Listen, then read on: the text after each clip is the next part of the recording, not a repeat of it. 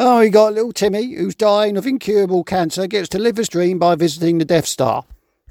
Oh, I mean, you know, what we got here then? We've got, oh, we got little Timmy gets his ass kicked by Darth Vader in a lightsaber battle. Oh, I'm not fucking surprised. He's only using his crutch. Uh, little Timmy gets to poke Obi Wan Kenobi's empty cape and gives a thumbs up.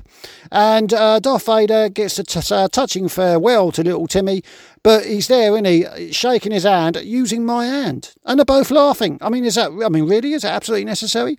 And then, little side story to all of this uh, little Timmy throws, is so desperate, so, so desperate to be like his hero, Darth Vader, he throws himself in a lake of lava. Although it doesn't work out too well for him, as there's no one there to pull him out. Uh, Lord Vader later, Lord Vader later commented, "How was I to know the stupid little spastic was going to go through with it? All I said at the time was, yeah, yeah, yeah, yeah, we'll sort it out."